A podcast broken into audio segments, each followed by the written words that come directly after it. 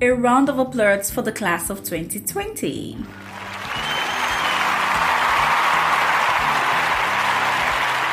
Hello, hi, how we doing?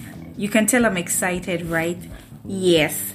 So this episode was scheduled for the fourth week in December, but I decided to share it today because of that one person that thinks it's already over. 2020, what a year it's been.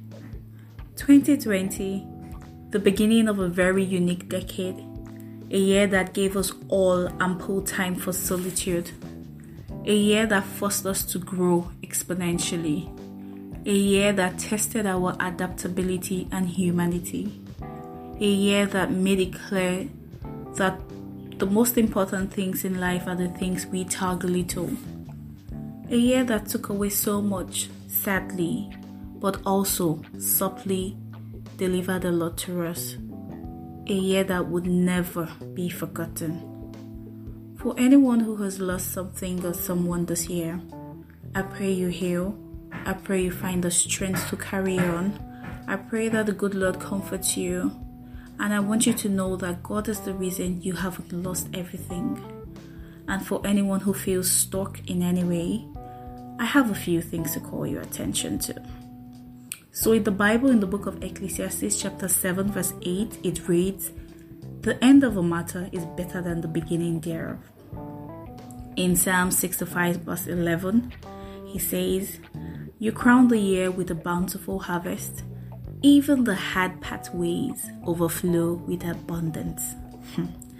Jeremiah 29, verse 11 reads, for I know the thoughts that I have towards you, thoughts of peace and not of evil, to give you an expected end. Isn't that amazing?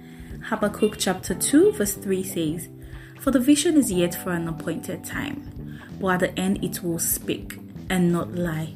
Though it tarries, wait for it, because it will surely come to pass.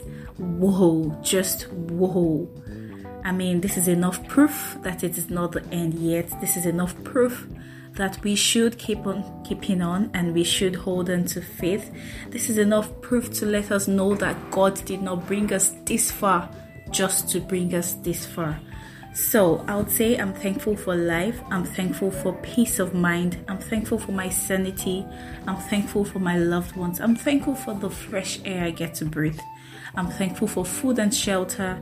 I am thankful for you. Yes, you listening. I am super, super thankful for you. And I wish you a beautiful new month. I wish you amazing things and the bountiful harvest we're talking about. I promise you, with God on your side, it will come to pass. With that said, I would like to say cheers to greatness, cheers to goodness, cheers to sound health and happiness, and I wish you ahead of time a beautiful new year. Say cheese! Thank you for listening. It's Tems Talk, and I love you.